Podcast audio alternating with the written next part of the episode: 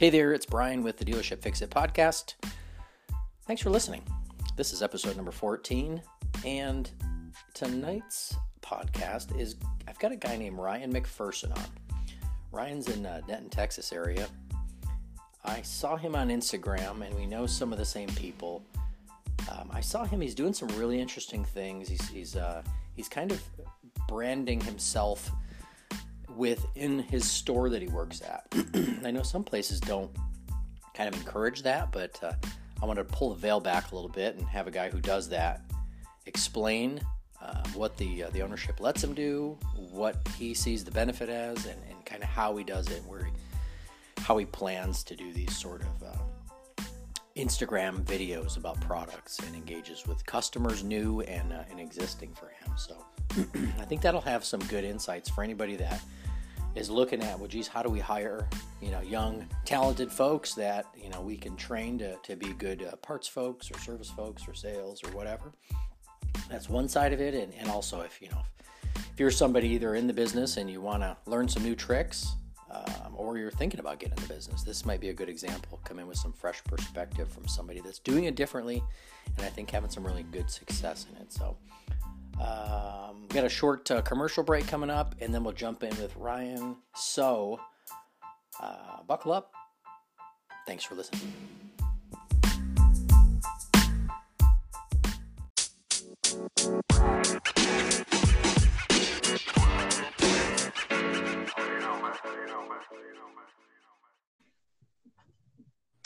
Yo. Hey, Ryan. Hey, how's it going? What's going on, man? No, I'm just hanging out, brother. Sweet. Well, welcome to episode 14. You're my episode 14 guy. Hey, K Dub. well, that's how I'll always remember it. I'm sure Cole Absolutely. Seely's not a fan of that, but Seely's good. Seely's good. I like Sealy, but uh, I mean, it's Kevin Windham. I mean, he came out of retirement off the couch, and I think he qualified 14th actually at the Motocross of Nations. big bearded and everything. I know that was absolutely incredible, unbelievable. totally with you. Well, um, thanks for jumping on the Dealership Fix It podcast. Uh, you know, it's uh, I think you and I met on social media. It's funny that you're uh, you're a guy working at a shop currently uh, in the DFW area. You're at Cycle Center of Denton, out in Denton, Texas. yes, sir. And it's funny that you know that's kind of where I started my career in power sports was just right down the street there in Louisville. Um, so obviously we have some stuff in common, although it's a, a whole bunch of years in between. So, um, but I'd seen a lot of your stuff on social media, and you've been just crushing it with you know next level sort of content, just the good stuff. Trying to find ways to engage with customers, and uh, I wanted you to come on and share some of your secret sauce Absolutely. sounds like you're interested in doing that even though it's uh, you're going to give away secrets and somebody else might run out and do it right Sure. Well, I mean, you know, like I've always said and thought that, uh, you know, if, you know, if we're all doing well and if we're all making the industry better, then uh, we're all going to stay, uh, stay in and have a job as long as possible and be able to, uh, you know, keep this amazing uh, boat uh, afloat. You know what I mean? So it's uh, whatever I can do to help, I guess. But yeah, it's it's a lot of fun. I'm very very fortunate to work with the guys at Cycle Center of Denton. I've been there. Uh, about a year and a half. And whenever I moved up to the DFW area, I originally came up here to go work with a different company. And uh, it didn't take too long for me to figure out that uh, Cycle Center of Denton is where I need to be. It's a family owned and operated company. The, the store itself has been around since, I believe, the late 60s, early 70s, if I'm not mistaken. And uh, uh, Kenny Martin and Randy Martin, uh, Randy's the original uh, owner, purchased it in 98. And they've been climbing to be at the top uh, ever since, and uh, it's a real pleasure to be a part of that group. That's for sure. yeah it's been a lot of years since i've ever been into that dealership. I've been out of that area for 11 years now and i think i'd been down there. I was the scott guy as you probably know down there for a couple of years. So i remember going in there it was before it got all built out. Now it looks like the taj mahal compared to what i visited back in those days. But uh looks like you guys are doing killer things down there. You guys hit some big awards. Would you get like a top 100 dealer sort of a one of those awards Uh, actually, it's uh, it's a uh, an award that's handed out from Dealer News, a very respected uh, company, Yep. and uh, it's based on uh, all sorts of things. It's based on uh, sold units, it's based on customer reviews, it's based on uh, a very wide variety. And we actually uh, got Dealer of the Year in 2017, um, and got you know we had some top three finishes uh, over the years, and so to finally get it was pretty cool. And that was the first year that I was on board with the crew, um, and you know spending so many you know different years in the industry is very apparent that there was something special about this dealership. Uh, as soon as I started,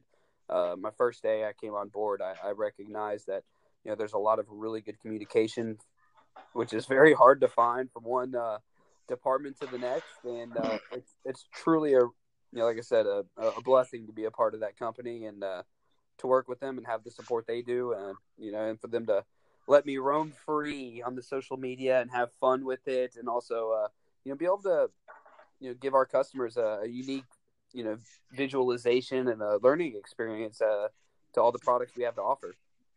I think that's, you know, as we kind of met virtually, you know, that was what stood out. I think the most was um, the, the sort of things where the dealer network I interact with on a daily basis now, you know, if they were to ask me a question on what could we be doing, right? It's not all about the things I do on a daily basis, which ends up being about units, but I think, you know, hey, what could your guys be doing out of the box to, you know, put the brand, you know, you can have your personality be the draw and the product be what you're mixing up, but ultimately you're trying to draw them into your into your brand, into your location, you know, and become their their uh, place of choice to pull your wallet out and make it a little lighter, you know. So that's a that's something you guys are doing. It looks like pretty special, and I've not seen a whole lot of that. So that's um you've been so you're on there as as Skippy, right? Skippy one sixty eight, I think is what you got it as.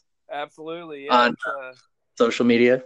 Yep, yep. Skippy one six eight. You can find me there, and uh, you can follow a couple different hashtags as well. Just uh, hashtag Ask for Skippy or hashtag Sales by Skippy. You can see a lot of my uh, uh, instructional videos, my uh, just my marketing videos, if you will, and uh, are tagged with all of those. And you can always go go follow that, and you know, just take a look at what uh, some new items or old items. Uh, just a good in depth analysis as to you know something you might not know about a product and you know, most of the time it's uh it turns into me learning stuff because i want to sound like i know what i'm talking about so if uh you know if i if i'm not 100% confident in the product then i will do some uh, a lot of research uh, i'll talk with the manufacturers to to get facts on small things i was talking actually with uh charles castellou with uh, who's the national sales rep for 100% goggles uh trying to figure out the manufacturer of the foam for the goggle itself. And he's like, man, I'll have to get back with you on that. I'm not sure. And so it's uh, stuff like that to, to truly separate yourself because, uh, you know, knowledge is power. And so learning it is incredible. And then being able to, uh, you know, apply that to social media. It's, you know, it's somebody could just subconsciously sit there and like, oh, I need parts or I need accessories or I need apparel. They're like, oh yeah, I always see this guy on social media. Let me call him up and boom, you know. I've So I've out. found I've found you know, and like what I do now, it it it's it crosses all the boundaries. I think I've been through it many times in different places and different sort of uh, roles. But what I what I think is if if I could get myself on a, you know a recorded session talking about a product, or whether it's a audio recording, video recording, podcast, you know, like you're doing this, the, a lot of the social media, Instagram video clips, or the longer uh, version you'll find out really quickly how well you know the product when you're you know the red lights blinking and you're rolling. And what are you saying? You know you'll figure out really quickly that you didn't know it. So that's i'm sure you figured it out and that might be a i don't know probably you'd you'd know better but uh, that's expectation that you got to start with right is that i'm i got to be ready to explain this tip to tail and i got to know it with some detail and have some sizzle built in there so you got to really know it Yeah, absolutely. And I think uh, you know something that's you know, very you know often you know a lot of people miss out on is you know that the details are very very important. And on top of that, you know if you're gonna try to you know, market yourself like that, you better make sure that you know what you're talking about because you can get called on your BS pretty quickly, and that will spread like wildfire on social media. And so you know for me, I uh, whenever I was younger, I would always grab like the uh, Tucker uh, back then Tucker-Rocky books and Tucker uh, Mhm. Tucker-Rocky catalogs uh, or the Western Power Sport catalogs or whatever the case may be, and I would literally write down the descriptions uh, under something I wanted to learn about because the best way to memorize it's write it down and then Yeah. So I would do that, and, and it's kind of funny though because the products that I've uh, spent the most time with or I'm most familiar with, uh, I can usually do those in one or two takes, and it's very simple and very easy. You know, I just got to borrow one of my parts guys to uh, shoot the video real quick and make it easy, and it usually happens the uh, you know the you know the first or second take. It's super easy, super natural, just because especially for products I, I truly believe in and that I use myself. It's uh, it, it's cool, it's fun, and um, you know, it really makes you sharp and. And it's man, it's it's just so fun. I mean, why wouldn't people do it? I just don't get it because it's fun. It's a lot of it's a lot of fun. It's a good time. So, and you know, I'm I'll be 31 here in the next couple months. So, uh, I remember, you know, being in the industry before uh, social media, and now, you know, where we're at now with it and the importance of it, in my opinion. Um, I think it's something that a lot of people are, uh, you know, missing the boat on. so in regards to that you know with with that's you know having been how you and i linked up and kind of what stood out to me as you know you know to me uh, you're a younger guy than me you definitely have your many years of experience at dealership and and honestly it's years aren't the only qualifier right of how how much you know experience somebody has. It's got to, to do with how much have they invested on uh, the education process and like the things the way that you're doing it. What is i don't think are you doing any paid stuff you or the dealership? Are you doing your own just content driven fresh stuff?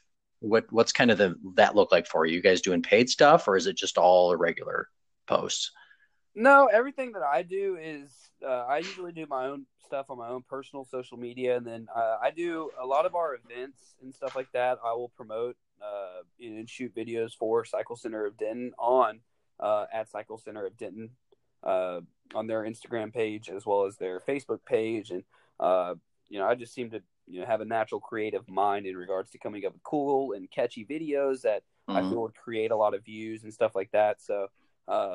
You know, with me trying to build my own, you know, personal brand with my personality and my knowledge and experience, I, I do a lot of stuff, you know, almost every day on my personal page. But uh, we usually just utilize the uh, company's social media for, uh, you know, not only going over products, but uh, going over new units and uh, also events. We try to spread out our events and make multiple videos on events to make sure those events are as big as possible. You know, we made a video uh, a couple days ago, and it's got you know probably twenty thousand views. It had fourteen thousand views before the weekend, so I'm sure it's you know close to twenty. And we did, I think we shot it on Wednesday, and so. Mhm. Uh, and I believe they do spend some a little bit of money sponsoring it in regards to uh, you know getting it out there a little further, but uh, Okay. it's not it's not much. It isn't. so much. you're doing you're and, and with that you're talking about like you're talking like a like a live facebook live video like you're recording it on the go and then it's obviously it sticks as a video to be viewed later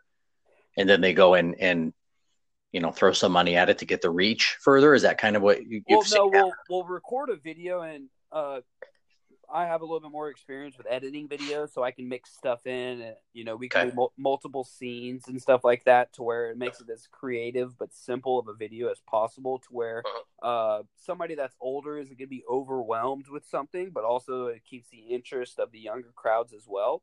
Right. Uh, and then we'll uh, we'll record it. We'll upload it to our Instagram page. We'll upload it to our Facebook page. Uh, and then you have the options for purchasing, you know, advertising uh, to where it pops up and it views out, and however much you pay depends on how many people it reaches out to, Yep. and so on and so forth. And so we try to uh, you know do that. I, I actually don't even handle that part of it. I just do the the recording. I do the you know the editing. I do. I come up with the ideas of what we're gonna do. Um, most of them, anyhow, not all of them, but most of them. And then, uh, especially with the the parts side of things, I handle everything for the parts department, and I help out a lot with the sales uh, sales team as well, as well as our service department does a lot of advertising when we have uh, tire specials, uh, wheel and tire kit specials for installation, uh, lift kit specials that we're installing, street bike tires once again, and uh, you know I'll do what I can. Like I said, I, I want my uh, you know I want to make sure I do my part to make sure you know our entire department you know is successful in every aspect because um, once again I'll say it again if you know if all of us are doing well then all of us are going to be allowed to uh, to you know follow our passion and work work in our passion you know and it's it's it's we're we, are we are very blessed to work in this industry and you know some of us make a good living doing it. Some of us you know just get by but uh, you know we're all i still believe that we're all very fortunate to be able to do what we love. Yep. And and i think um you know when i ask about kind of the paid versus the not paid it's always been my experience i've worked you know with some guys on and helping them with some social media stuff. It's not what i do on a daily basis but when they ask you know for advice or different things i i usually encourage them to do you've got a certain engagement potential with your audience as it exists now and the shareability if you put out some real content that people want to see. Uh, worry about the paid stuff later right? I mean facebook and instagram and all these these places are glad to take your money initially I, I usually advise them to to work on getting some fresh stuff out there. People pick up on it uh, do more of the, of what you feel like is working worry about paying for stuff you know a little later on. Sounds like you guys are further down the path. And i want to you know, I don't know the ownership over there at Cycle Center, but uh, I definitely would give some props to your management or your ownership because what and and I take liberty here. I, I have to assume that they're allowing it since you keep doing it, but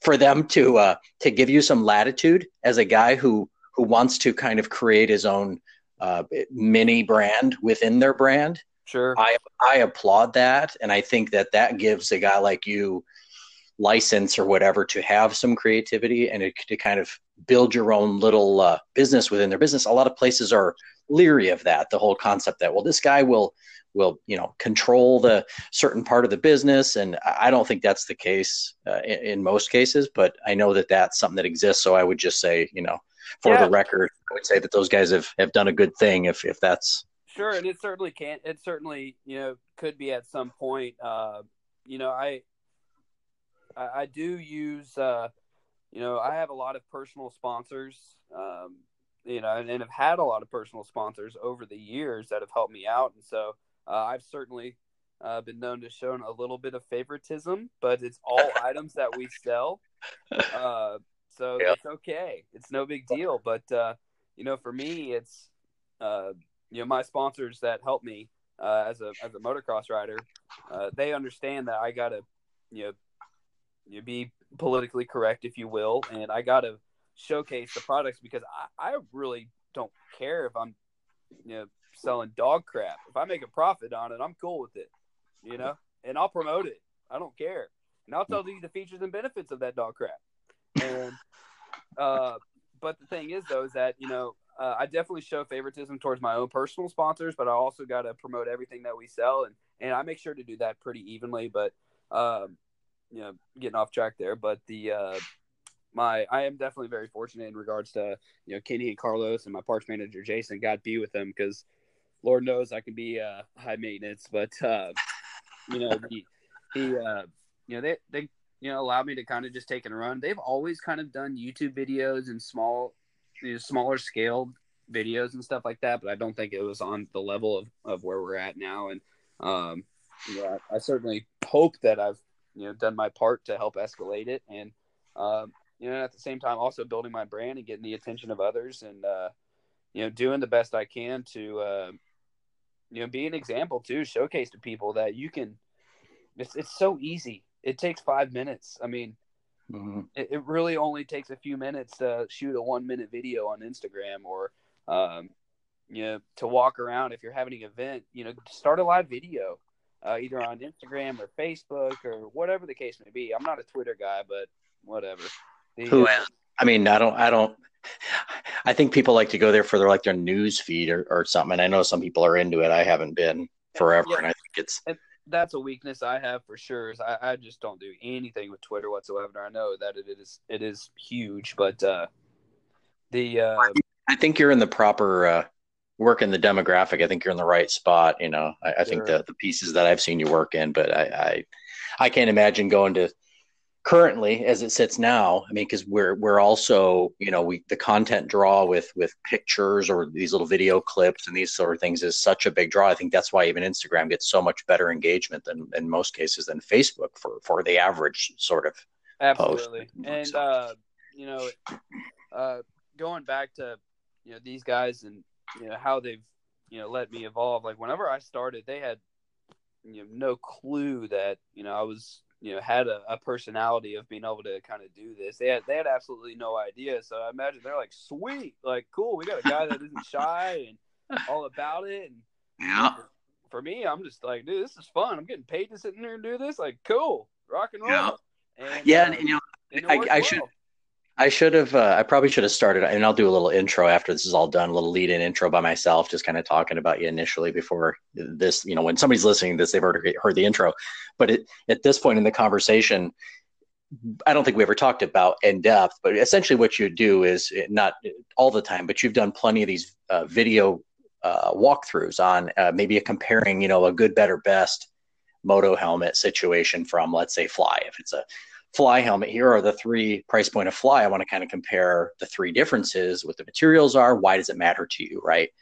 So you really kind of you keep it uh, pretty tight you know a pretty tight little uh, you know here's here's the three uh, different price points here's what they are here's the difference between them but as you know we went on to discuss here so far you got to do your homework ahead. You can't just wing that because you know it'll be immortalized with you given wrong facts and figures and Well, on top of that, good luck trying to squeeze uh, a bunch of BS in within a minute. You're going to be a, uh, uh, uh, uh, uh, uh, that ain't going to work. No, you have Yeah. to know that you know your 109.99 helmet's got an injected molded polycarbonate helmet with a single density EPS liner and e, you know, Snell uh, DOT approved, but that's it. And you move on to you know this next product that you know this guy's got a fiber fiberglass composite shell that is a dual density EPS liner utilizing aluminum hardware up and down and also has a MIPS system, blah, blah, blah. Moving on to your next one at this price point, this is going to have a carbon fiber shell a dual layer EPS liner, as well as this and this and this and this.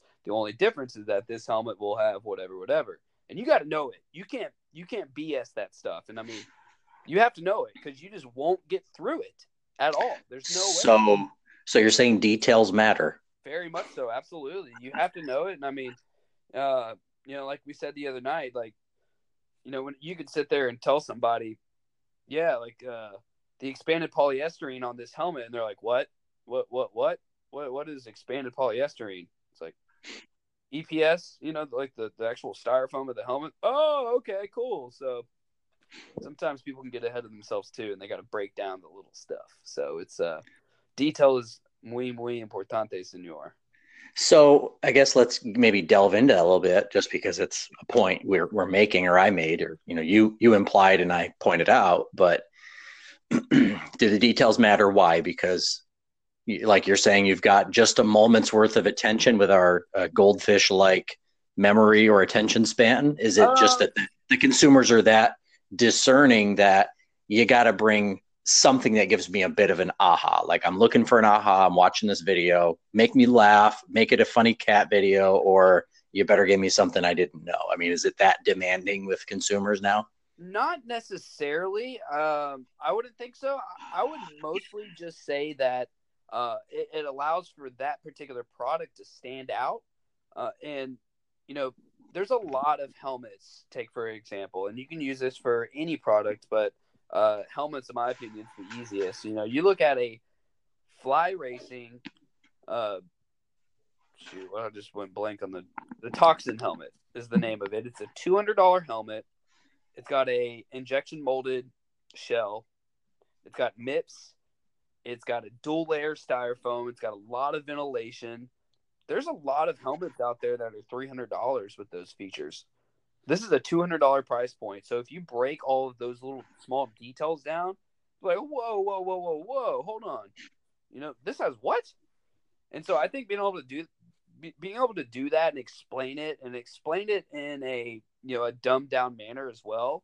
You know, people you could sit there and you know if you got a guy in front of you, and of course it might be a little different on social media. Uh, but if you got a customer in front of you and you're like, yeah, man, this guy's this thing has a dual layer EPS liner, they're like, well, okay, and they're going to pretend like they know what you just said, but they have no idea. You know, most of the public has no clue what it is, and so you know you do have to break it down. Uh, and on social media, I think being able to you know do that, you do it quickly to where you kind of give them a little bait to get them into the store, but then you can really spend time with the customer when they're in front of you. But once again, you better know your stuff. Okay. So, Yep. You know, I just, that's my opinion, and I think you know being able to learn all the little details are what really separate. You know, so if you look at a, you know, I don't know, you know, call a, go look at a brand new, uh, you know, Toyota sedan, you know, car, and then you got a similar price matched, uh, Honda Civic, but you compare all the features and benefits. Like either way, it's a good car, no matter what. If you go with the Toyota or you go with the Honda Civic, doesn't matter which one you go with. You're getting a good car, but which one's the best bang for your buck and why, and which one works best for you, more importantly. Um, and I think that's you know that's details that uh, you can't really get with only a minute long video on Instagram. You can't really get too far into it because you just don't have the time. But you know by you know dropping some uh, four or five syllable words and saying them precisely and knowing what they mean, and then you know translating it whatever you know giving the your best translation of that to people can maybe uh, get their attention to want to come in and talk to you because that guy probably sounds like he knows what he's talking about and um so yeah well, you've got you know you've got consumers, right? So we, our customers are all consumers, right? They're just like we are. They're out consuming things. They're buying things and, and Yeah. finding new things that they didn't know they had to have, right? But in their journey for whatever sort of where they're headed or what they're looking for or what they may be a good candidate for, they don't always know. I find at least they don't always know, you know, what what they need insights on, but they want to, you know, maybe get that content poured into their into their brain to help you know either rule things in or rule things out. And i think that's one of the things i've noticed that you do quite a bit of is like i say you're you're calling out some some things that i may not be looking for a helmet. I've got a brand new helmet and another one that's not even that old because i don't ride that much you know. But sure. I'm like that's, that's cool content. Oh man okay so i didn't know that you know. Well how would i know that? You know if i watched the if we're talking fly because obviously that's where you were talking about fly helmets if i watch and i'm watching a video you know about their new launch or whatever you know the designer could be talking in in great depth of a lot of different pieces of it but it it may not kind of hit me at the right it may re- may not resonate to the level of um, the sort of way I want the content given to me and Sure. what what you're you know sitting at the counter going through some stuff there live reminds me of is being there live at the dealership you know when I'm ready to go buy something except I've got your undivided attention and you've got mine, you know, at that moment. So that's pretty cool. It's a cool, I just, I thought it would be cool to really share that, you know, kind of what you, what you do in that. And, you know, for any of these guys out there that are, you know, at a dealership somewhere else and they want to, man, I want to sell more. I want to sell some more stuff. Well, what are you relying on? You're relying on the, the, the, the advertising that the ownership's doing to, to draw in your part sales, you know, might be a certain percentage of their business expected in that category yeah Or- absolutely take the bull by the horns, right, to a certain degree, and figure out, well, I'm a, you know, if I'm a, if we're talking parts guys, parts and accessories sales folks, or as you and I discussed earlier, give yourself a better, sweeter title that's that's a better fit for what you want to be. Maybe you're a, you know, you're a customer advocate or whatever you want to call it, you know, because I think words do matter with what your approach is going to be and how important it is to you to to serve them. But Yeah, um, absolutely. And I mean, I think, you know, for me, you know, like you said, grabbing the bulls by the horn, whenever I started at uh, Cycle Center, I had some very established parts associates that I was working with. So I was doing anything I can to get the, you know, edge up on the competition. And that was uh, something that none of the guys were doing there. And, um, you know, I jumped on it and started doing it myself. And then, uh, you know, just doing a good old selfie video because I couldn't get anybody to help me. So, uh, you know, once, once uh, I got some a couple people's attention. We uh, took it to the next step, and it uh, you know did not take long for me to climb at the you know the top of the board as far as sales numbers. Uh, and I think a large part of that is due to uh, the time invested uh, into learning the product and time invested to uh, you know put myself out there and spending time with it. You know. are you uh, are you uh, encouraging the rest of? Because I guess I didn't dig in on, on Cycle Center's pages or anything to see, but are you encouraging the other departments to do more along the lines of what you do? You said that they're doing some other activity on on social and, and pushing their message out there where the people are, but are you encouraging them to do more across different categories of the other parts of the store? Yeah, absolutely. And I mean, uh, you know, we have, we have you know a, an incredible staff. Our parts department is unbelievable. Once again, our, uh, Jason, our parts manager, and uh, we got a couple other associates that uh, we couldn't, you know, it couldn't be the department it is without them. Uh, but we have a very wide variety of personality types.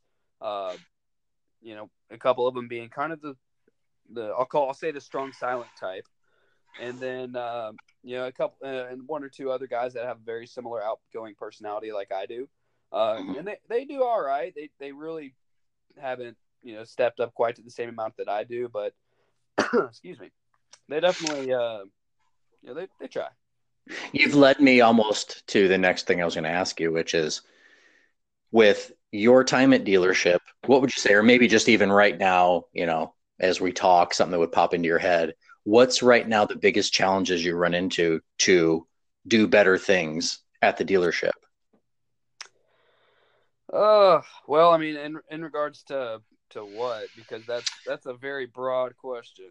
Mm-hmm. I'll leave it. I'll leave it broad, so you've got the latitude to go somewhere specific or not if you don't feel comfortable doing it. Um, is there, in other words, is, yeah, is there anything that that right now you say, you know, if if we could just do this, or if I could, you know, not that I'm trying to get you to get more. It sounds like you've got plenty of latitude with the ownership and the management there, but is there anything that you either have run into through the years you've worked at dealerships where you kind of are like, you know, this is always a sticking point. I still see this. You know, we've talked quite a bit about just getting yourself a, a sort of a mini brand, so to speak, and helping promote your stuff and helping promoting your promoting your dealership. But is there anything out there that you would say, man, this is just always a, a recurring theme, and I, I, have a solution for it, but this would be my take on how you'd fix it. Is there anything that you kind of have in your brain just pop in? Uh, I mean, for me, uh, you know, I've worked with dealerships for, uh, you know, I've worked for, you know, multiple dealerships, but there's seems, yeah, I have issues with, uh, I've had, you know, some issues with a couple different managers and over the years and uh, there was one guy that I worked for that was just the uh, a, a, huge, huge influence on me and my my knowledge and experience. Uh, that's Carl Hope at Cycle Shack North. I think he's, you know, he's hands down, no questions That's down in Houston, right? Yes, sir. Yeah, he's in Conroe. Uh, Conroe. He is hands down 100% responsible for me being the you know the parts associate I am today. He is you know, at the time when I worked for him, I thought he was the devil. Oh my gosh! But uh, those are the ones you learn from, right? Oh, the ones man, that I tell you. I, we had some uh, we had a we had a great five years together. It was a lot of serious roller coaster action, and Lord Lord bless that guy because I was a thorn in his rear every day. But uh, you know, it's uh, it, it, you know, gosh, I, I, I wish I could take back the things that uh, I did to him because that man did not have to deal with what he did. And uh, I think they say some of the best salespeople are prima donnas. So if I'm not saying you are, but I'm just saying if you're hard to manage, so to speak, and but you have you put out results, and ultimately that's you know, sure. But they'll deal with deal with managing you, even though you're hard to manage if you're if you're putting out the the, exactly. the activity. yeah, and uh, but where I was leading with that is that uh, the reason why I've had issues uh, with certain you know owners or certain managers is because uh, you know learning from Carl, I've learned what, in, in my opinion, uh, and his his uh, the profitability, uh, the the numbers, the the way that that program is ran in that particular department at that store, it uh, the numbers don't lie, and uh, how efficient and everything it is. So, uh, anytime I've you know work for somebody that is not him or utilizes that program that's a little different i can be hard-headed. I can be very similar to how he is because i believe in it that program so much that um you know i think that uh that's something that's you know kind of been my personal weakness. But what i was leading to in in regards to that is uh, I think the biggest misconception, uh, at least in my department, uh, and perhaps the industry, is that uh, you know it's the old saying. You know, you don't want to do a you know practice doesn't make perfect. Perfect practice makes perfect. Uh, in regards to that, I think that just because you have a lot of time in this industry doesn't mean you're doing it the right way. Mhm. Uh, and I think that's something that uh, a lot of people don't look in the mirror enough to grow. You know, they need to quit blaming stuff. They need to look in the mirror and you know look at their weak point and attack it. So that way, their weak point becomes their strong point. But sometimes the uh, management doesn't have anybody to tell them that you know something isn't right. For me, working with Carl and not being shy, I don't mind telling somebody that something is wrong.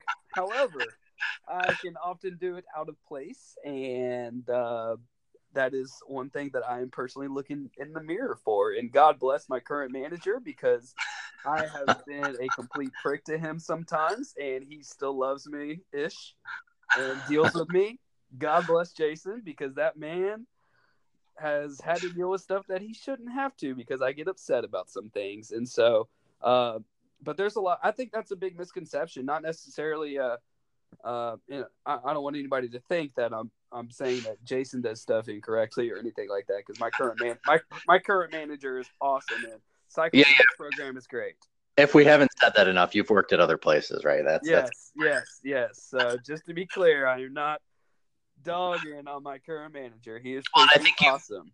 you come out and made me immediately think of it. And I don't know if you know you're a little younger than me, so I assume maybe you know of him and and uh, his his program. But when you said you know practice doesn't make perfect, that's a to me. I, I think probably the first time I ever heard that was uh, the professor Gary Bailey on one of his videos. You know, talking Yeah, yeah. I've, you know, I've, perfect. I've perfect read a- I've read a lot of his stuff. what he said, you know, or it's essentially it, it, intentional uh, practice makes perfect. Like you're saying, working on the issues, not just grinding out and, and supporting your your worst habits as part of your go-to, you know, bag of tricks. So, yeah, I totally agree. So you said you were talking about Carl down in Conroe. hmm Um, is he an example of uh, you know, somebody that kind of helped you aspire for for new things and kind of helped you move? It sounds like uh, you know, to being the guy you are in the industry now. He helped you shift.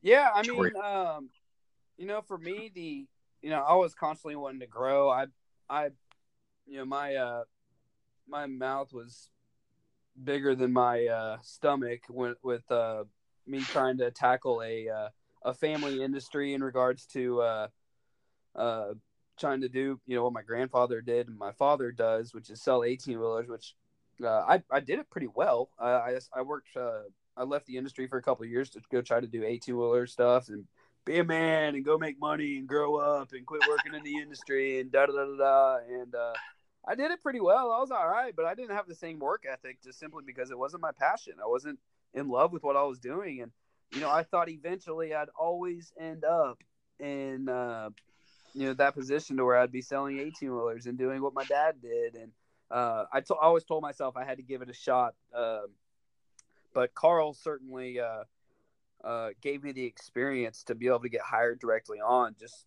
honestly, because my sales experience and my, you know, uh, I'm not gonna say I'm not gonna say maturity because that just should not go hand in hand with me. The uh, my my my sales experience uh, substantially grew uh, during the you know four or five years I was with Carl, and uh, there was a lot of people that I worked side by side with that only got hired because they had degrees. And while these guys had, you know, a business degree, they had no clue how to talk to customers and how to interact with people. And that was a huge advantage I had going into a completely different industry. Uh, you know, I jumped in and I, I knew that I had to learn about the product in order to sell it. I knew I already knew how to handle customers. I could deal with people, people I got, but learning the product was something that, uh, you know, I certainly learned from Carl. I mean, Carl didn't really necessarily teach me that. Carl taught me skills and uh, taught me things that uh, were 100% my weakness. I was, you know, I didn't have, uh, you know, the small stuff, understanding the importance of 100%, just get to work on time. Uh, buy efficiently, buy smart, buy, uh, you know, buy in bulk to get a greater margin. Buy, you know, there's certain things, uh, merchandising, uh, just so many different things. Uh, merchandising, especially learning the value of your real estate, learning the value of your space, uh, how to utilize it as efficiently as possible, uh, how to make something shoppable, how to, you know, do the basics. You know, uh, and Carl was 100% responsible for me, uh, you know, understanding the importance of the basics and also, you know, understanding the importance of, uh, you know, life. I mean, a lot of life lessons that he taught me, you know, not just with, uh, you know, the motorcycle sales or, you know, the, you know, my specialty being, you know, social media marketing that was just starting to catch on whenever I started working there. And, uh, he and uh, he and the general manager Scott Holzheimer were uh, a, a, huge, huge influence on uh, you know the growing years. I was in my early twenties at the time, and uh, they were certainly uh, a huge influence into you know me now being in my uh, my thirties. That's for sure. So if I've got you know some general managers or owners listening, right?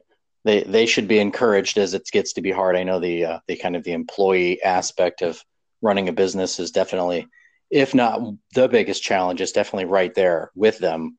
Uh, sure. Uh, from what you know, I hear day in and day out. Um, so the the kind of the pitch to them should be, yeah, be prepared to to get somebody who's ready to learn, who's not afraid to talk to people, who can take direction, right? Sure. You know, guy that's you know let's say 20 years old that's that's about I was in my mid whatever 20 i think i was 24 when i showed up at the first shop to work at. Um, but you know that's not a you know you don't have to hire a guy that's you know only been you know he's a 50 year old guy that's been doing it for uh, for all these years. That's not the only you can get somebody and mold them pretty quickly if what if you're if you're willing to you know believe in them trust them give them a little bit of latitude let them be creative. I think that that i mean would you agree with that? That's kind of what i always think back to is like giving them space to find their zone and do what you need done.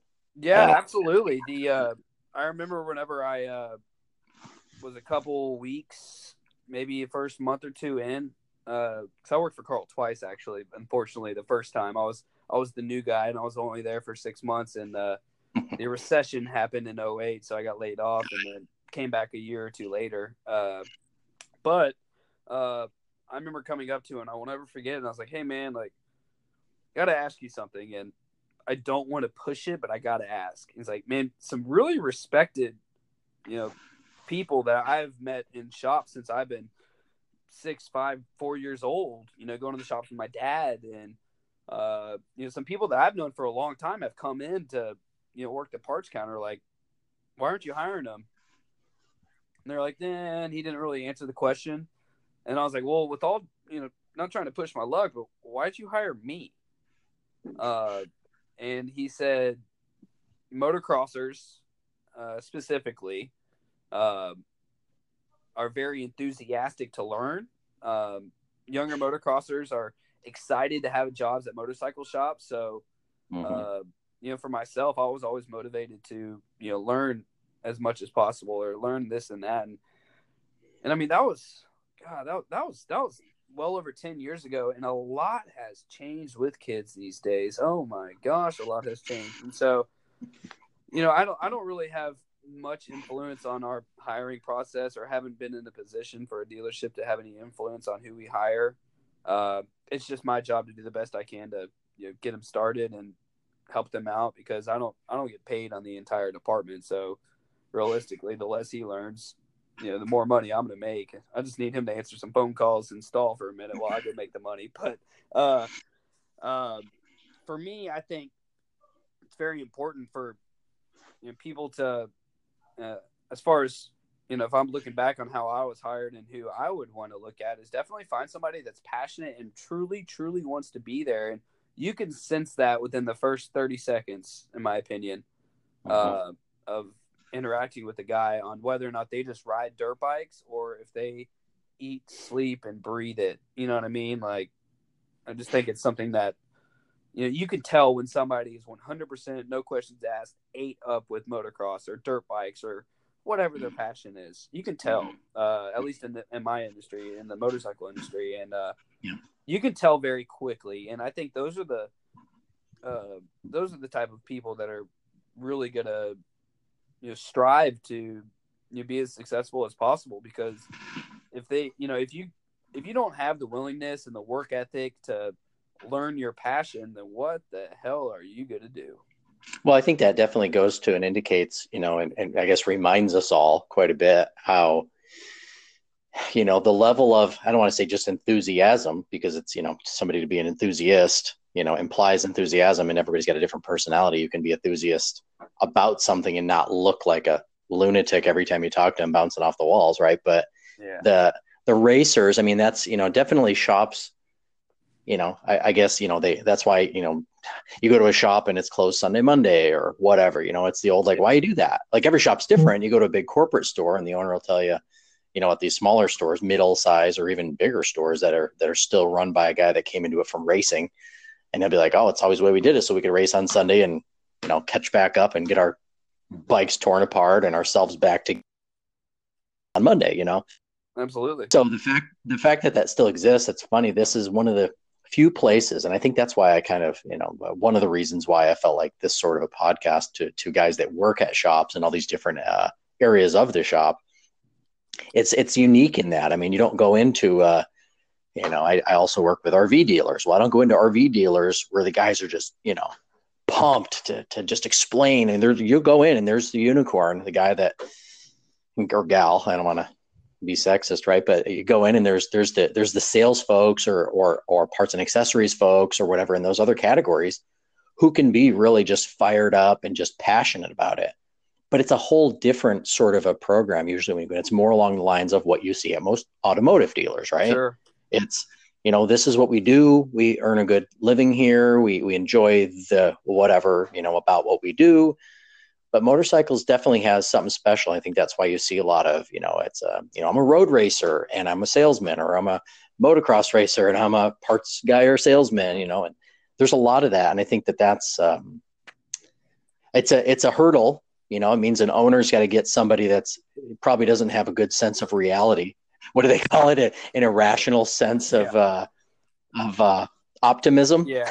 You know that that seems to me to make the best uh, salesman. And and certainly if you're going to be a, a racer or, or hire an ex racer that's i think what you go after that the person's going to be resilient right? That that's implied. But as you had mentioned it might also mean you get a one to two to six month run on somebody and then they're like this ain't what i signed up for man i thought i was going to have a lot of fun and talk about motorcycles and this place is a freaking grind you know i mean that's yeah I saw enough guys come in and out, and, and they were going to be the next. Oh, this guy just wants to come. He'll say he'll sweep the floors here for free and empty the garbages and and clean the toilets and everything. He'll do that for first few months to learn the ropes, and uh, you know, then the guy just wants to chill at the counter at, the parts counter. And you're like, yeah, I got a lot of things you need to help me do, you know. And next thing you know, he's not coming in anymore. So yeah the uh you know it's funny because i remember i used to uh i remember i forgot what my actual first job i think my first actual job was uh i did vending machines with one of my dad's buddies and uh man and my parents they're gonna listen to this and they're gonna slap me but i don't give a damn uh, i used to i bought uh the microphone, Ryan. yeah, whatever. It's it's all right. I'm a grown man now. My parents are still with me. I ain't scared. Uh, but uh, I actually, I think I was I was 13. 'cause I was 14 when I started, you know, hanging out at the the shops and you know truly you know working under the table here and there and uh you know getting some petty cash here and there and but what motivated me was I was so in, like passionate about this dealership that I grew up at and my family grew up at and we had a relationship with these guys uh since I can remember. I mean, I was I was young, young, young, young, young, and um, I, I remember going up there to get parts. But I, I used to uh, skip school to ride my bicycle up to the shop. And but my first my first job, I uh, took some cash from the vending machine uh, job I had whenever I was you know on summer break, and um, I bought a bike and threw it behind uh, in the back of the woods behind my high school and uh, I'd go right up there. I'd ride my bicycle up there and go hang out at the shop like during school hours and stuff. It's like, uh, Yeah, that's when I knew I was ate up. But what got me motivated to go work at a shop was that exact shop. Ironically, uh, it took a guy forever to find a spark plug for my. Uh, I mean, shoot, this was probably my YZ80. They weren't even 85s back then. It was my YZ80, my 2000 YZ80. They couldn't find me an air filter and a spark plug, and I was like, "Look, man, here's the spark. Here's the spark plug number. This is where y'all keep them." Like, and I ended up walking behind the counter and uh, snag it in. I'm like, "Here, my price after tax is this much. Later, I'm out. Here's the pennies and everything." And uh, but I was so motivated because I was like, "Man, this." You know, little 12 13 year old me was uh man this this shop deserves better. They deserve you know the, the sport deserves a better parts guy you know to serve the to serve the people you know and i was so young and just so motivated man and i'm i'm still to this day i feel that uh you know i'm so passionate and i, I love motorcycles so much that you know the community you know really does you know deserve you know, somebody that cares about it as much as you know they want to buy you know. People forget that you know we're making a profit off of these people walking through the doors. And you know it doesn't take a lot of effort to be excited. Um it doesn't take that much at all. And i mean um it's it's a beautiful thing to you know work with you know guys that you can tell like they're genuinely having fun and uh, it allows the customer to have a great experience. And you know that's something that um, know the, the guys at cycle center of denton definitely uh, strive on is creating an unbelievable experience for the customer that you just can't put a price tag on. And um, something that I, I learned to harness uh, certainly you know at cycle center granted I, I learned a lot about products and uh, you know managing inventory and ordering and stuff like that you know through carl. But uh, the guys at cycle center truly uh, you know polished my skills to allow me to uh, you know offer a better experience for the customers you know that's something oh, i'm glad i'm glad you said the you know talking about the you know as a younger guy you're kind of like man this you know this should be a better i mean not that you thought it at 13 14 years those exact words but the whole concept of that you experienced it from one side and you thought underwhelming you know that's kind of what your mind is is just calling out like yeah. I could do that. I could do better than that. People, you know, this this should be a better deal than this, you know. And, yeah. and I've heard owners who uh, who've gotten into own shops who said the same thing. Oh, I've been enthusiast, been rider the whole time, did this other business, and I would go to a shop and it just was always underwhelming, you know. Yeah. And and not every not every time do they go years later and say, I'm still glad I got into this business because by the time they get in it and, and they get ground out every day that they go in there, it, you know, it can be hard to keep on top of your game. But I'm glad you mentioned, you know, even now you've been doing it long enough and you're at a busy shop and you're selling the heck out of, you know, your accessories and parts and all the things you're doing there. And obviously for you to go and say, yeah, you know, this is what we should be doing. We should be operating yeah, get a good night's rest, you know, eat a healthy, whatever, you know, keep whatever you need to do to keep yourself in the zone and love what you're doing and do homework on the stuff you don't know and be passionate about that that will spill over to the consumer and that's how you get them to eagerly part with their hard-earned money right? I mean i think that when i if i say that as a guy who's been out of working at parts departments for 20 years or whatever i've been you know on this other side of the equation i would feel like ah you know somebody could easily probably call me out and be like dude you haven't done it in a long time. You're damn right. I haven't been working the retail counter in a number of years. But it's good that you know as you call all that out i think that's legit and you're you're still doing it right now today so. Sure and i mean uh you know like i said it's one of those things if uh you know it's it's if you if you you know don't have the drive to fuel your own passion then what kind of drive do you have you know? And i think that's something that's uh can go a long way in life and you know it's something that like i said just uh i'm I'm, I'm very fortunate to be around the people that I've been around uh, over the years and who I'm around currently. Um, you know, it's yeah, it's unbelievable that uh, I've had the guys that share that same amount of passion, and um, like I said, it's very I'm very fortunate in regards to that. But it can uh, it can definitely be, you know, for dealers out there. I think that uh, you know it's how often do you see a guy, you know, a couple parts guys hanging out at the counter waiting for somebody to walk up or whatever the case may be Guys like, yeah, I just need to get a uh, crush washer for an oil drain plug on a bike.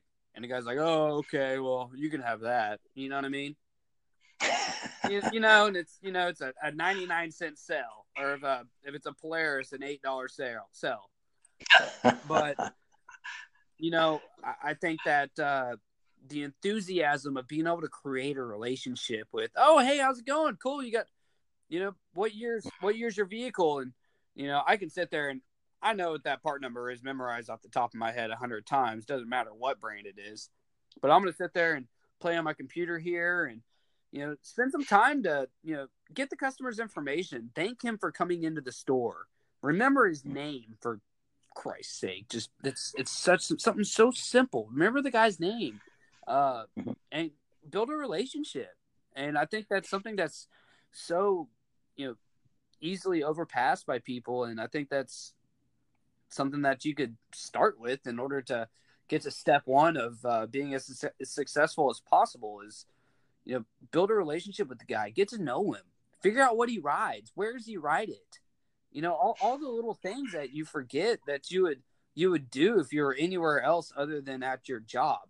If you're just shooting the bull with the guy at the track obviously you know what he rides. You'd figure out where he's from. Does he ride that track often or whatever? Like if you're just having a regular conversation with the person you know mm-hmm. and uh you know it's funny because you know the, the to me the way some people in this sort of a conversation get the impression and i don't think you definitely aren't putting that out but i know that if people listening who let's say somebody who isn't doing this but they're thinking about going to work at a dealership or whatever and they have no experience in retail or whatever it can be i think easily misconstrued or or taken the wrong way that the sort of things where you're inquisitive and truly want to know the answers want to learn more about this person and it's not for the one like you're saying it's not for a one sale it's for a long term this person and i are, are in the same sort of zone they're they're into power sports or they're you know they're obviously here at my door because they're either into it or, or they want to be into it.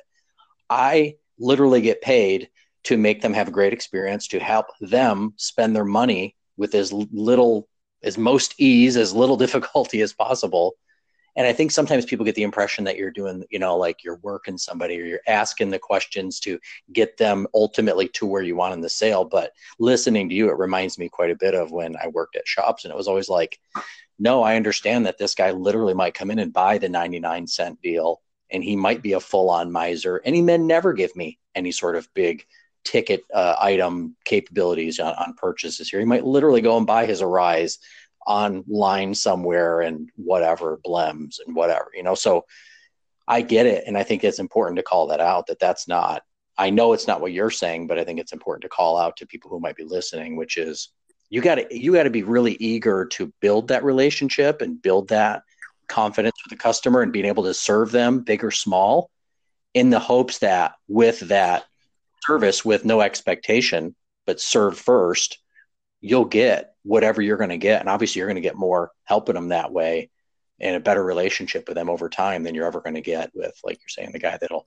that'll bail out in the 90, 99 cent sale because he knows that's what the guy wants oh for sure and i mean if you uh you know there's nothing more embarrassing than a guy walking in like, "Yeah, yeah, I'm here to check out some helmets." It's like, "Oh, okay, cool. Check it out. We just got the brand new Shoei VFX Evo in. We got the Bell Moto 9 Flex. Well, actually, I ride a uh, Shadow 750. Oh, you need a street bike helmet. Oh man, you just made yourself look like a complete dweeb." And then, you know, uh, like the great, uh, uh, I, I've heard uh, the great Kenny Martin say, you know, when a, when a guy goes up to a girl in a bar he doesn't just walk up and say, "Hey, you want to get out of here?" You know what I mean? You walk up, buy a drink, you get to know her, get their name. It's kind of simple, you know, similar principle. You know, not really, but you know, you can't just you can't just walk up and say, "Hey, what's up? Can I get lucky tonight?" You know, it's it doesn't work like that. And so, you know, maybe that's a, maybe that's a similar, uh, now not very similar, but close enough. You know, well, it's it's funny to you know when I when I moved to Texas from well from New York originally, and when I moved down there, I had to learn really quick that man, these guys get a better approach than me. My, I did not really have that great of an approach in a retail setting when I was talking to customers, and it wasn't because it was always to me, it was always about trying to short circuit the process and get them where they want and what they want. Like, okay, you're telling me these things. Okay, so you want this, and I and I think you know as as a twenty something year old kid at a shop from a much faster paced Yankeeville, you know, as, as they would always tell me I was a Yankee. Um, but I learned really quickly. Okay, slow it all down. This can, this customer, you got to legitimately go to their tempo, and it was initially pretty hard for me, but I was happy to be doing it. So I just I learned and, and picked up that I was just I was the one that wasn't fitting in, and I slowed it down. But uh, yeah, it's it's funny. That's that's uh, that sounds totally like a like a Texas a Texas conversation. Yeah, you don't go in and, and ask, you know, let's get out of here the first time you meet her. exactly. You go in and, you know, you you start a conversation and you you see where it brings you and if it's going to work out, you know, if you're going to have a decent rapport or not. And yeah, absolutely. And I mean, uh, you know, it's uh, it's it's part of it, and I think it's often often overlooked, and it can be, uh, you know, something that's such a simple step that truly uh, can separate yourselves, you know. And um, going back to an earlier point, I think a lot of uh, you know harnessing that kind of stuff is something I didn't I didn't learn about this kind of style of process. I, I knew I knew a lot about the, the, the products themselves, and I was I was a pretty good BSer, if you will. But Cycle Center mm-hmm. truly helped me uh, harness you know that approach with customers and uh, help me harness all of uh, you know the, the stuff I learned from Carl and the the product knowledge that I spent hours and hours at the house learning about myself and then testing them myself and whatever the case may be. And I, I think it's something so simple and just be appreciative for the 99 cent business, you know? And you know how often I've turned, I had, I had a guy the other day, a couple weeks ago, came in to get some uh, elbow pads and knee pads for a little Johnny, you know, whatever. Um, mm-hmm. turned out he had a, uh, brand new 2017 Ranger 1000 and, uh, I sold him fifteen hundred dollars with the wheels and tires. I'm like, oh, cool. Have you checked this out? But I spent time to get to know him. By doing that, uh, a thirty dollar elbow pad sell turned into you know fifteen hundred dollar wheels and tires. You know? mm-hmm. So simple, easy. You know the old intro. You know, introduce yourself, get their name, thank them for coming in, remember the name, and always keep an open mind. Good old intro. Simple and effective. What um, do you have? Like you guys work with all the distributors and everything else, and I know right now the distributors of books are fatter than ever. Do you have, and you can you can say no, you'd rather not say if you don't want to hurt anybody's feelings, but do you have a distributor rep who is a good example or your best example of a distributor rep um, as far as the training end, right? Because you, you know, you as a guy who is eager to learn it, right? Eager to do your own work. Sure but knowing that you may not be the norm, right, for plenty of shops. I mean, I know they've a lot of them have upped their game if they're still around and still expect to do good business and stick around. They've got to, they've got to do better things. But do you feel like do you have a distributor rep or a distributor in general who makes sure they're they're maybe a little bit more uh, um, more interested in getting you guys at dealership level engaged and trained and, and locked and loaded on, on on being the best version of a guy at the counter to to keep people in all the fresh stuff. Yeah, you have somebody. No questions asked. One person that, uh, ironically, we open at ten o'clock, and we are at the our parts department was at the store at eight thirty this morning, doing training. Doing training, and uh, that is no questions asked. The one and only Craig Martin with Western Power Sports. Uh, nice. They uh, Craig is the absolute man, and um, he, he, you know, he's he's so supportive of all of us uh, you know, owning a dealership himself uh, in the past, he gets it. He understands, you know, what we need as a dealer to offer, you know, the best experience for our customers and our consumers. And so, by far, Craig does a, uh, you know, the best job out there. And I don't think it matters what, you know, distributor he'd work for. He would hands down, no questions asked, do that for anybody. At any the what what was the training today with with him? Uh, it was a, it was a Nav Atlas product. Uh, Nav Atlas essentially uh, is a navigation and a head unit source that you can install into. Uh, they got two different models currently available. One of them being a universal application that. Just like a heads up display deal for your. Yep, absolutely. Uh, Interesting. And there's uh, there's it, it has a boatload of features, uh, including uh, digital uh, auxiliary switches. So that way, instead of actually having switches on the dash, it's put up on your screen. It's just a little touch screen to turn on your light bar, your whips, your uh, underglow lights, or whatever the case may be. Um, but it also uh, has the ability to do mirror screening to where you can do uh, uh, navigation, or depending on the model, actually can provide uh, navigation. And so that's something that we went over and then went uh, also more detailed into the sound bars in regards to uh, you know how the sound bar is made so that way we truly understand the internal process of it and uh, you know that way if a customer asks us a question we can he's not going to ask us something we haven't gone over um, and then of course if we don't you know know the answer we don't lie to the customer. We tell them hey you know what? I don't remember that off the top of my head. Give me two minutes and i'll call you back or give me a second. Let me call my guy. Uh, and his cut, his interaction because I mean he's, I mean he's at our shop usually twice a week, and he, you know, that is something that no other rep does currently for us, and that is, uh, you know, that's just that's just everyday kind of that's that's Craig Martin, you know. Well, that's good. He's definitely a guy with uh, you know a lot of experience in the industry and a lot of detail. Like you know, having been, I remember when I was down there, he was a part of Oak Hill at some level, and he had been with Cowie. Oh yeah. Right. So he he's he's done a lot of different things over the years, and now he's probably got his his his program refined to walk in and you know he doesn't have to get filthy dirty every day if he's not at the track so much. He probably feels like that's probably uh, the role he's he's worked himself into and and uh, born to do or something at this point. But that's that's killer. That's awesome. Yeah, um, yeah he's awesome.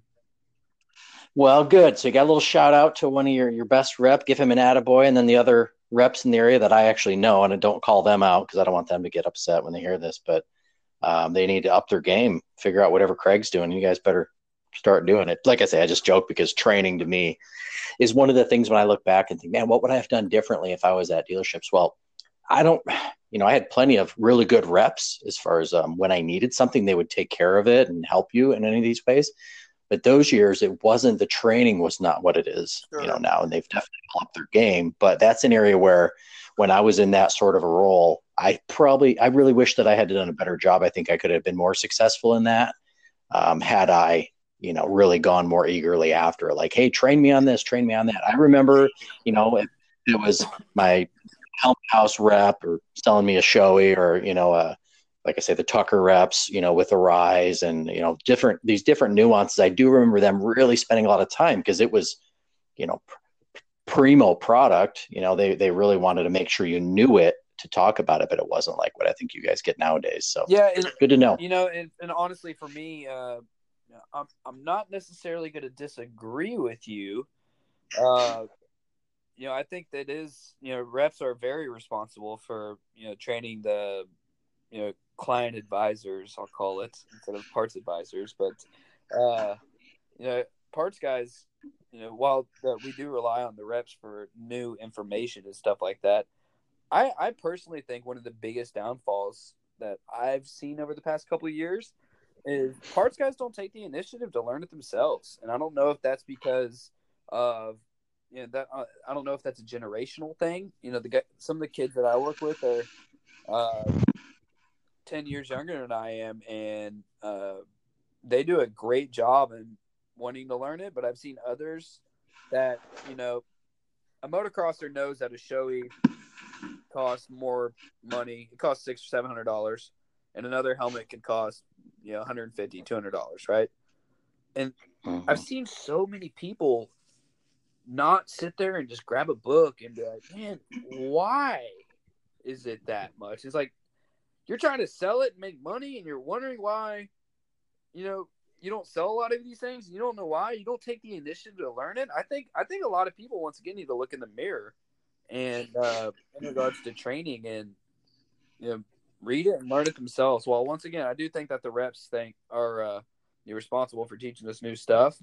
I think that uh, you know it comes down to managers that have been around it for a long um to give these guys the opportunity to learn and understand the importance of learning and you know so on and so forth. I just think that's why i've separated myself is because well maybe that's really what is separating you you know i mean that's it, what, what you're saying is actually obviously the reason probably we're even on this call because what you're talking about is the whole premise behind this podcast right is that i am not the self-proclaimed dealership fix it. I just always thought, man, it's funny. There's all these. You go in and you go into certain places, and, and there's a guy there that he's the guy. He he fixes the problem. You name whatever problem's going on in the dealership, he takes care of it, right? You get you figure it out and you fix it and you get you get past it. Well, exactly what you're saying, maybe that's the deal. And then maybe that's who we're trying to reach out to at this point is is getting folks to realize that no one's going to come and solve all your problems you know maybe maybe a younger generation that's been more attuned to uh, content just flows from devices into my eyes and brain and ears you know yeah, versus i can google it oh yeah versus oh. versus you know what you, you got a shortcoming you're the shortcoming is you don't know enough about these products or this category or whatever. You better dig in. You better do some homework tonight when you're at home. You better you know that's really i think what you're saying is is spot on. And i i guess i wouldn't go and say that the um, it was any reps fault back in the day. I think they just didn't have it wasn't quite as easy for you to gain all the access but that's the way of the web right nowadays. Well, I mean, yeah but and, and honestly to uh you know looking at you know my coworkers i I'll sit there and be like, "Hey, man, like when y'all went to school, did y'all have textbooks still?" And they're like, "Nope." we all got iPads or computers. It's like, oh my gosh, you don't even like look up textbooks anymore. Like, and and my guys do it. My guys do a killer job. Like the new, um, the new Western Power Sports book came out, and as soon as I was stoked because it was, uh, I was so proud of my guys, man, and uh, because as soon as the book came out and it was slower, they all started flipping through the book and looking through the new stuff, and then learning about it and figuring it out and reading everything they could about it. And it's like all right see that's that's a clear example of you know a passion driven job that you you know you're you're driven to be the best you can be uh because of this passion and you're not cutting yourself short because you're truly truly applying yourself. And uh you know that's, uh, that's something that people miss out on it's just like yeah i want to do this i want to be you know, I want to mm-hmm. sell as much as I can, and I want every helmet that I sell to be a huge profit and to be a very expensive helmet, and uh, I want it to be a Shoei or an Arai or a high end star or whatever, whatever. But they don't want to put in the work. You know, I think that's, you know, people just complain and point fingers, and you know, I, I think it's always going to be a problem. But I think that you know, the first thing you could do is spend time to learn about it, uh, and spend time like oh, I'm going to do that at home. Why? And why not? Yeah, that's you know you can definitely if it's if it's something you really want to stick in the business, you know it's it's even more important now, you know probably than ever. If you want to be if you want to be somebody in the business that's you know in demand, um, that I see it all the time. I see guys that are in demand and they could almost I mean it's the old you can write your own ticket. You can go and they can say, "Hey, it's not working out," and you're like, "Good, it isn't working out," and you can leave and be somewhere else that that day, or or vice versa. Obviously, you could um, you know you could you can decide that it's not quite gelling your commute's too long whatever your kind of your program is sure. but when you're a problem solver you know as as kind of we've you know this whole thing is is named after you can you can show up solve problems be a facilitator for your customers you're, pro- you're solving problems for them you're solving problems for the dealership again that's that's i just get back to that as the as the the core premise i think is if if you can put yourself in that role you know, figure out what the problem is, fix the problem, move on, find the next problem. You're not going to run out of problems. It's like working at the post office, right? As far as I know,